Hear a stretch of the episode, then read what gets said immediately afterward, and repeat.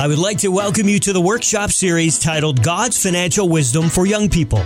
The presenter, Tom Copeland, is a servant of the Lord Jesus Christ who has been called to teach God's Word on finances since 1982. Tom has helped thousands of people learn and apply God's financial principles. Tom is the founder and president of Copeland Financial Ministries, and his financial moments are aired on numerous radio and TV stations. Now, here's Tom teaching God's financial wisdom for young people.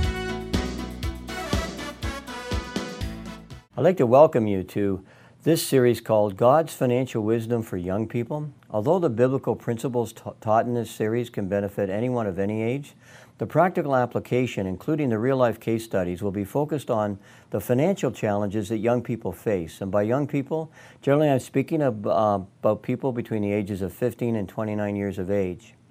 By the way, this is session four of eight sessions on this topic of God's financial wisdom for young people. So if you haven't seen the other sessions, be sure to check them out. They should be available on our website, copelandfinancialministries.org.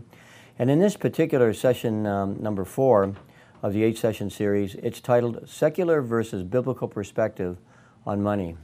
So here's the first question that I have for you to think about. Do you think there's a difference between a secular perspective as opposed to a biblical perspective on money and material things? What do you think? What do you think about that? And do you think Christians ever fall into the secular mindset? In other words, do Christians ever have a secular perspective on money? Well, here's the key biblical principle for this session. The answer is yes, there's a tremendous difference between a secular perspective versus a biblical perspective on money and material things. Young people, middle aged people, and older people can struggle with a secular perspective on money, even if they're Christians. And to demonstrate the difference between a secular perspective and a biblical perspective on money, I will now provide a comparison of the typical actions and attitudes of a secular person versus a biblical steward. So I'm using that analogy, secular person versus biblical steward, for those that have a secular versus a biblical perspective on money.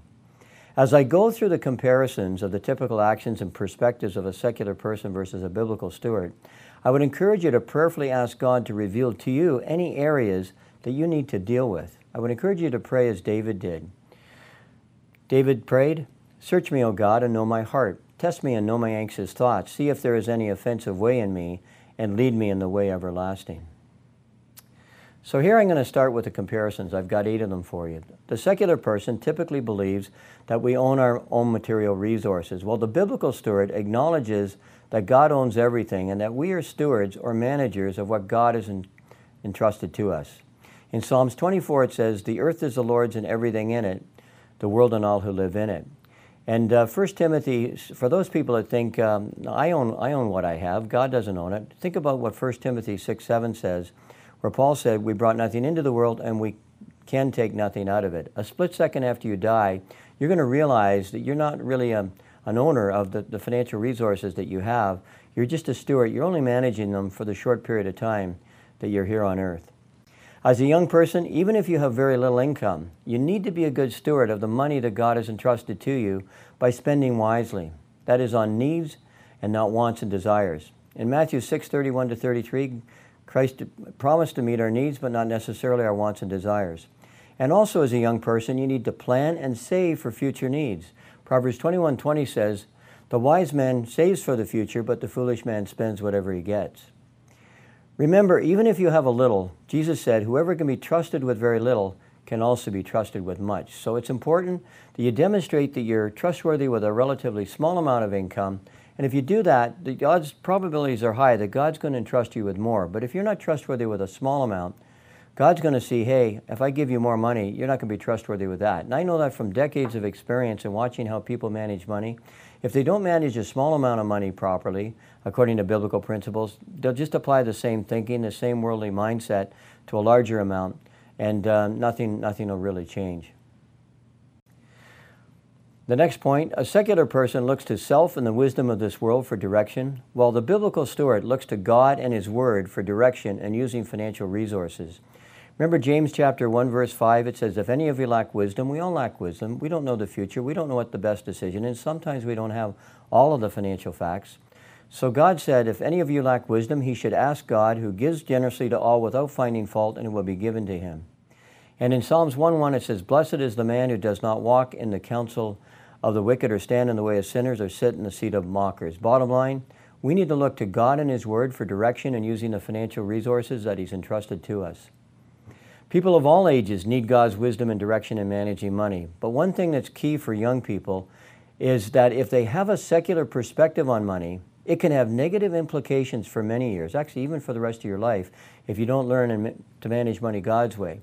However, if they get into God's Word on finances and change the way they think so they have a biblical perspective on money, it will impact them positively for the rest of your life. If you're a young person, it'll impact you positively for the rest of your life, and God will bless you accordingly.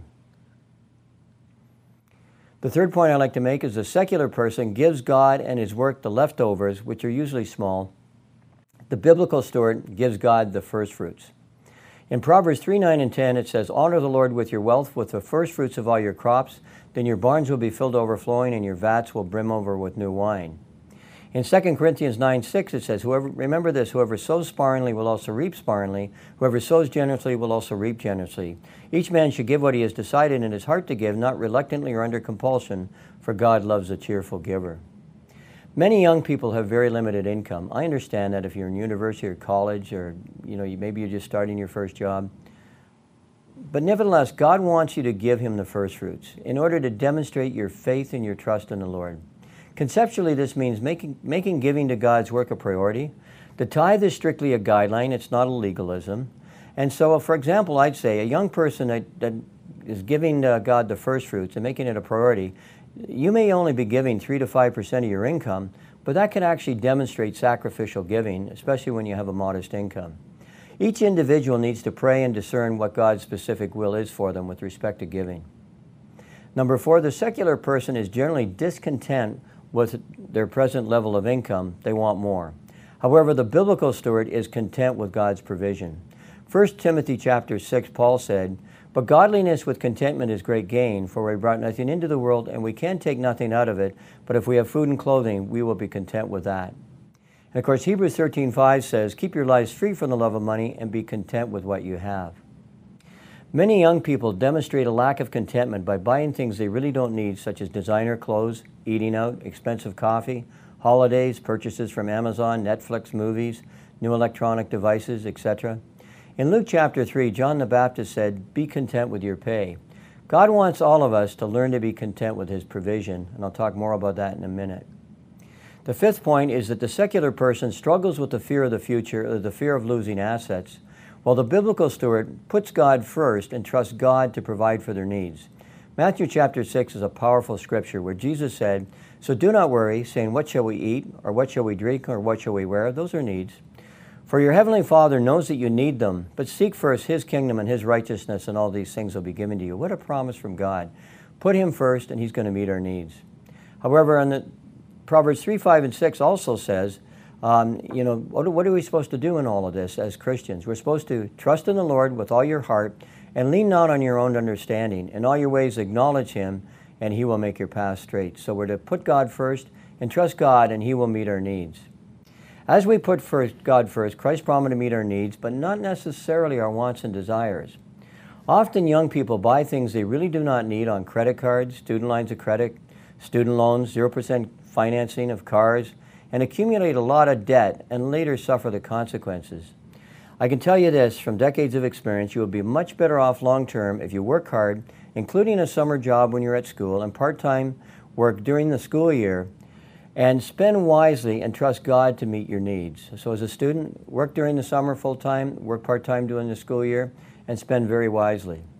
The sixth point I'd like to make is that secular person believes we are accountable to no one. We can do with our money as we wish, while the biblical steward believes that we're accountable to God for how we use the money that God has entrusted to us. Romans 14:12 says, "So then each of us will give account of himself to God." And in Matthew chapter 25, that's the parable of the talents. And if you remember that parable, that's where God entrusted five talents to one servant, three to another, sorry, two to another servant, and one to a third servant. The Bible says that after a long time, the master returned and he made the servants accountable, by the way, not for 10% of what they had, but 100% of what they had. And it's interesting, the first two servants, the one with five and the one with two talents, they went and put the money to work. They obviously used their abilities that God gave them, and they, in each case, they, they, they returned and they, they gave the master considerably more than what he had, had given them in the first place. The third servant, on the other hand, he was, he, was, he was lazy. He did nothing. He made no effort to invest his master's money. He, he didn't use any of the skills or abilities uh, to utilize the money and material things that God had entrusted him with. And, and um, the master took away what he had. And what, what's often is, is uh, misinterpreted is it says, For everyone who has will be given more, and he will have an abundance. Whoever does not have, even what he has will be taken away from him. That scripture's often, scripture is often misunderstood. What it's saying is, for everyone who has been a good steward of what God's entrusted to them, God will provide them with more. But if someone's been a bad steward, if they haven't followed biblical principles, there's a risk that God could even take what they have. You want to make sure that you're a good steward of what God has entrusted to you. I find this many young people find that they're not accountable to God with respect to how they manage money because they don't have a lot of income.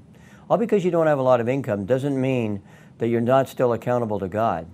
Remember in Luke 16:10, Christ talked about you need to be trustworthy with a small amount before you're going to be trusted with a larger amount.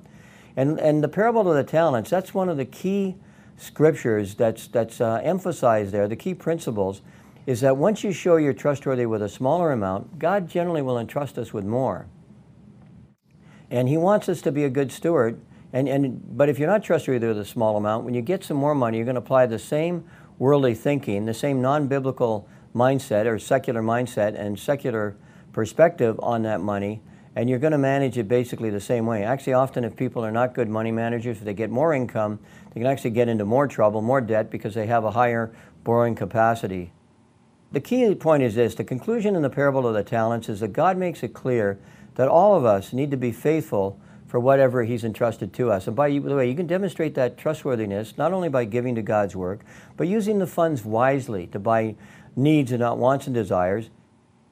Eventually, when you get married, uh, you know, buying, using them for needs for your family, that's certainly biblical. God will bless that. But if you, if you do nothing, if you make no effort, and you don't even acknowledge that it's God's money that you're managing, then um, you, you're, you're just not going to manage it God's way and you're not going to put yourself in a, in a position where God can bless you. The seventh point I'd like to make is the secular person wants to keep up with the Joneses. That is, uh, they have an issue with covetousness. Is uh, they want what other people have. In Exodus 20, chapter 20, it says, "You shall not covet your neighbor's house, your neighbor's ox or his donkey, or anything that belongs to your neighbor." The biblical steward, on the other hand, has learned to be content with God's provision. And here's a powerful scripture the Apostle Paul gave us in Philippians chapter 4. And you know how committed Paul was, but even he had to learn to be content. And here's what he said For I've learned to be content whatever the circumstances. I know what it is to be in need, I know what it is to have plenty. I've learned the secret of being content in any and every situation. I can do everything through Christ who gives me strength. And here's a question to think about What was Paul's secret to learning contentment? His secret was to develop a close personal relationship with the Lord so, you, so that you can be focused on things of eternal value rather than things of temporal value. Remember, money and material things is very temporary in nature. You brought it a split second after you die, you'll realize how temporary it was. I find for many people they struggle with covetousness. That is, they want, they want what someone else's has. It could be their designer clothes, their newest smartphone, it could be a vacation that they took, uh, it could be almost anything. Uh, many young people struggle with covetousness. The biblical antidote to many worldly perspectives or worldly attitudes, including covetousness, is to learn to be content with God's provision. Learning to be content is the key. And I find learning to be content is to focus on your relationship with Christ and on things of eternal value. I think of Colossians uh, chapter 3, where Paul said, Since then you've been raised with Christ, set your hearts on things above, where Christ is seated at the right hand of God. Set your minds on things, on things above, not on earthly things. And as you focus on things of eternal value, the salvation of people, ministry work, that kind of stuff, the temporal things, getting that new material possession or whatever it might be, become a whole lot less important. And you start building up treasures in heaven as Jesus talked about in Matthew chapter 6. And the last comparison I'd like to make is the secular person has, these are typical of the character traits of a secular person prideful, greedy, fearful, dishonest, selfish, covetous, trusts in self, loves money, unrighteous, and generally frustrated. The biblical steward character traits, on the other hand, generally are he's humble, generous, faithful, honest, content, loves the Lord, righteous, peaceful, and trusts God. So I would encourage you to go through those eight comparisons, maybe at another time, and pray and ask God to speak to you as to what areas you need to work on and whatever areas you need to work on.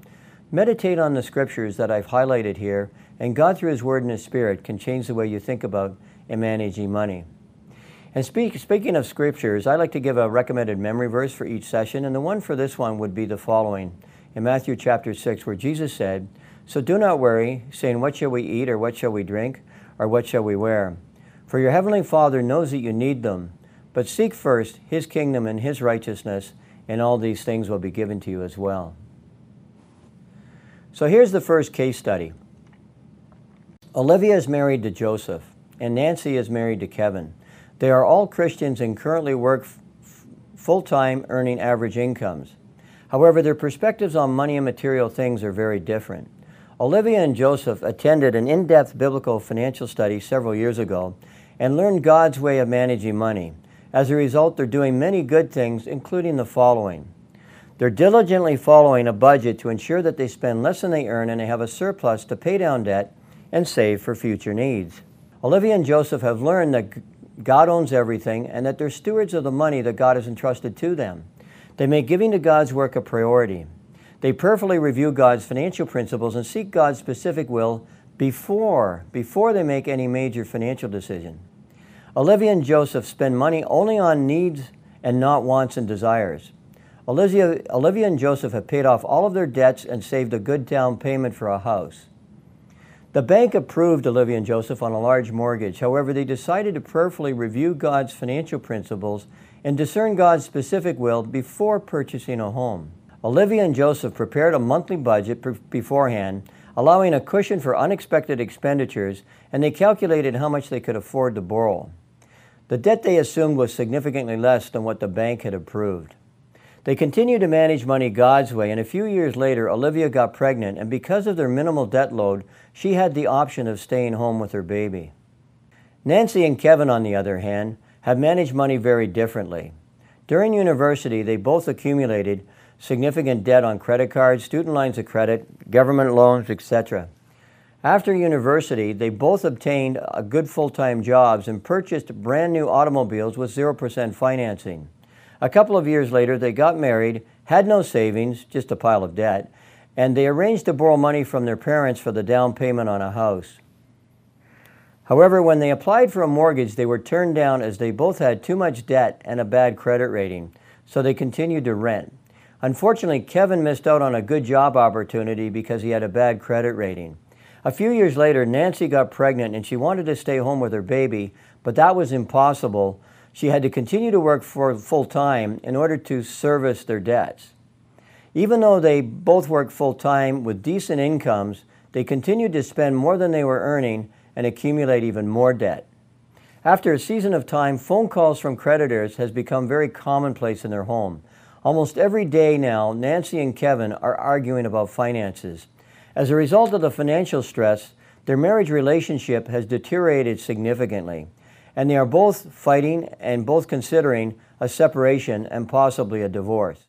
So here's some questions with respect to these case studies. In what ways has, has Olivia and Joseph acted like a biblical steward? Provide a reference to Scripture if you can. So there's the first question. In what ways has Olivia and Joseph acted like a biblical steward? Think about that. Here's my suggested solutions.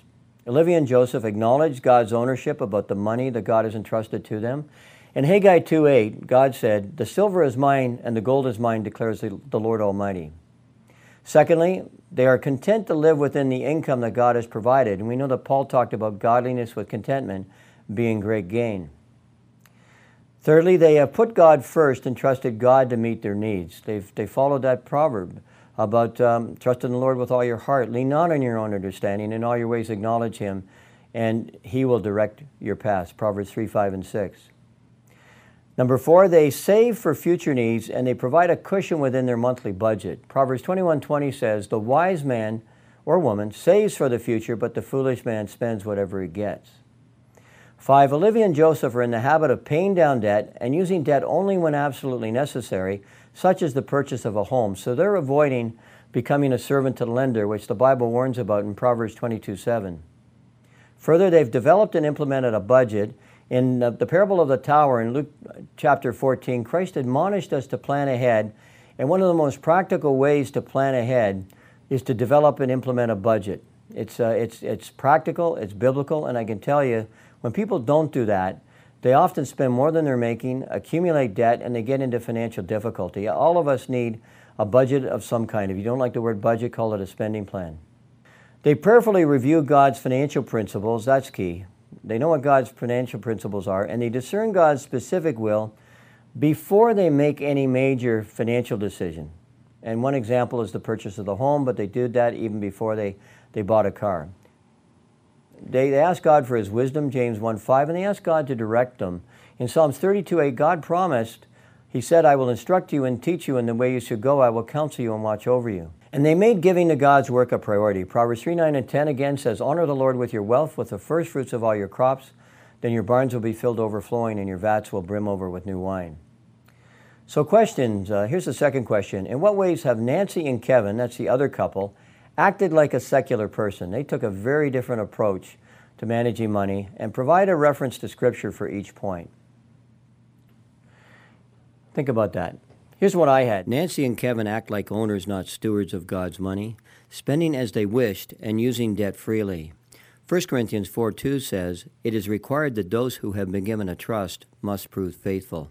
Faithfulness to God and managing the money that He's entrusted to us is the key and they weren't faithful at all. They were just spending the money on wants and desires, anything they wanted. They were accumulating debt. They're violating a lot of biblical principles and not really looking to God and His Word for any, any uh, direction. Secondly, they've accumulated too much debt and they've limited their future options. For example, Nancy had to continue to work full time in order to service her debts. And if you remember, Kevin missed out on a bad, uh, missed out on a good job opportunity because he had a bad credit rating. And I can tell you today, more and more employers are doing a credit check before they hire an employee. Further, they were discontent to live within the income that God had provided to them. They did not trust God to provide for their needs. They didn't really put God first and trust Him as we're admonished to do in Proverbs 3, 5, and 6. They didn't pay their debts on time and they developed a bad credit rating. In Romans 13, 8, it says, Let no debt remain outstanding. They didn't follow that, that biblical principle. Point number six, they did not develop and implement a spending plan or a budget. In Proverbs 21:5, the plans of the diligent lead to profit as surely as haste leads to poverty.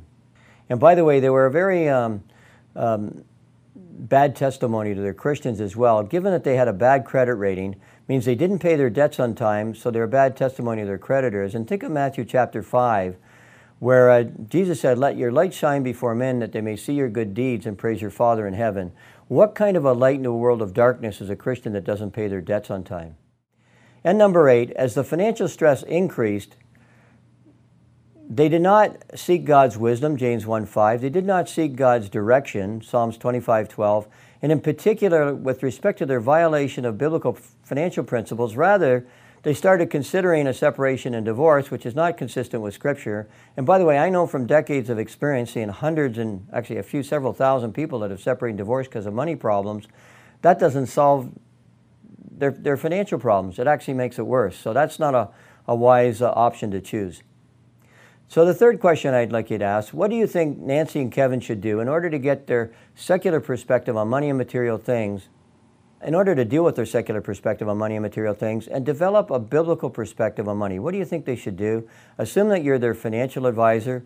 What biblically based financial advice would you give to them? And provide a reference to Scripture for each point. So think about that. What would you advise Kevin and Nancy to do? Here's what I had Nancy and Kevin need to learn God's way of managing money. Psalms 119, 105 says, your word is a lamp to my feet and a light for my path. God, through His word, can direct us. It's powerful and it's truth. Secondly, they need to renew their minds. In Romans 12, 2, it says, Do not conform any longer to the pattern of this world, but be transformed by the renewing of your mind. How do you renew your mind? How do you change the way you think? It's given in, um, in Joshua 1 8, where it says, Do not let this book of the law depart from your mouth. Meditate on it day and night so you may be careful to do everything written in it. Also, they need to participate in a biblical financial study. They need to get into God's Word. A biblical financial study would be really good for them. Hebrews 4:12 says the Word of God is living and active. It's sharper than any double-edged sword. It penetrates even to dividing soul and spirit, joints and marrows. It judges the thoughts and the attitudes of the heart. Number four, they need to confess their sins of violating many biblical financial principles. In 1 John 1 9, it says, If we confess our sins, God is faithful and just and will forgive us our sins and purify us from all unrighteousness. Five, they need to pray for God's wisdom, James 1 5, and God's specific direction, Psalms 32 8, before, before they make any major financial decision. They haven't been doing that at all. Number six, they need to learn to be content with God's provision. As I quoted in Philippians 4 11 to 13 earlier, even Paul had to learn to be content. They need to learn to be content. And that means they're going to have to downsize their lifestyle and their expectations as well. Number seven, they need to manage money God's way and trust God to enable them to pay down their debts and meet their future needs. Scripture is clear that if we put God first, God will meet our needs. And so, one of the, the things they need to do is trust God to meet their needs and just focus on spending money on needs, reduce their lifestyle, and start to pay down some of their debt. And the last point, they need to understand that separation and divorce is not going to solve their financial problems. It's only going to make it worse. Uh, Jesus talked about in Matthew, in John 8:32, to his disciples, "If you are truly my disciples, then you'll hold on to my teaching, then you will know the truth, and the truth will set you free." See, this couple is following following a secular perspective and a, and a worldly mindset in managing money. They're doing it from a, a secular, worldly perspective, and they're getting into financial trouble, and it's even um, resulting in a destruction of their marriage relationship. I can say this I've counseled thousands of people over the last four decades, and unfortunately, most people have no idea. These are the bad money managers, they have no idea that how they manage money can not only negatively impact their future financial position, but it can easily destroy their marriage relationship. No idea what's at all, what all. So I can tell you this of interest in the next session, session five of this series, God's financial wisdom for young people. I'm going to specifically deal with. Um, it's going to be specifically orientated for engaged couples or anyone who thinks they may get married at some point in the future, or perhaps for newlyweds. So be sure to watch that half hour show. It's, uh, it's available on our website, copelandfinancialministries.org. I'm going to close in prayer. Father, I pray that everyone uh, listening to this program, that you would touch their hearts and their minds through your word and your spirit, and especially the young people, that you would just um, uh, encourage them, Lord, to um, take the time to learn what your word says on finances, to apply it in managing the money that you've entrusted to them. I pray that you'd help them to develop a biblical perspective on money and eliminate any worldly perspectives or secular perspectives. Father, just uh, guide and direct them and help them. I pray that uh, lives could change. In Jesus' name, amen. If you would like to learn more about God's Word on finances, be sure to check out the numerous resources available at CopelandFinancialMinistries.org or follow us on Facebook, Instagram, or Twitter under Bible Finance.